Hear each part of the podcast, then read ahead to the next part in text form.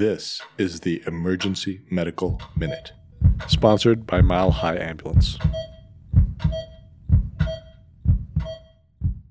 The Emergency Medical Minute is excited to announce that we are now offering AMA PRA Category 1 credits. This is accessible through our online course modules that can be accessed at www.emergencymedicalminute.org backslash CME-courses or simply by clicking on the link in our show notes and creating an account.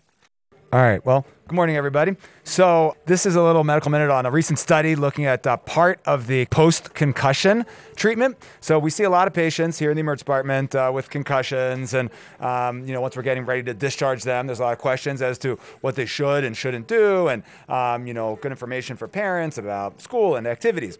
And this was a study that looked at screen time after concussions. So I don't know if you guys have been around any kids these days, but they may spend a lot of time on screens. So should they do that after a concussion?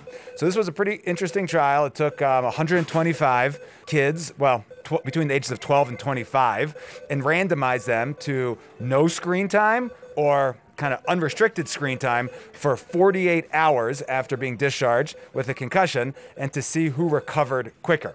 So the first interesting thing was that guess how much screen time people who just had unrestricted screen time had in two days? 48 hours. Close. Uh, 600 minutes. So that's basically five hours per day of just sitting around and doing screen time. And then in the restricted or no screen time, they still had an hour a day, still 130 minutes. So it wasn't no screen time, but it was definitely less. And then there was a significant benefit to no screen time or less screen time.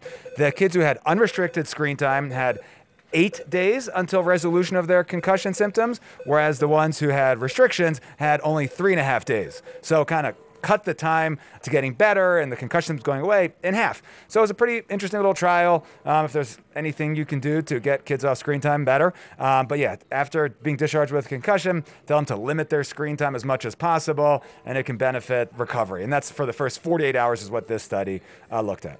We'd like to thank our sponsor, Health One Continental Division, and Swedish Medical Center for their financial contributions to the EMM. Donations from them and listeners like you make it possible for us to fulfill our mission of producing and spreading free medical education to the masses. If you enjoy our show, please consider making a one time or recurring donation to help cover our operational costs and keep the EMM awesome. Click on the link in our show notes to make a donation. Thank you for listening.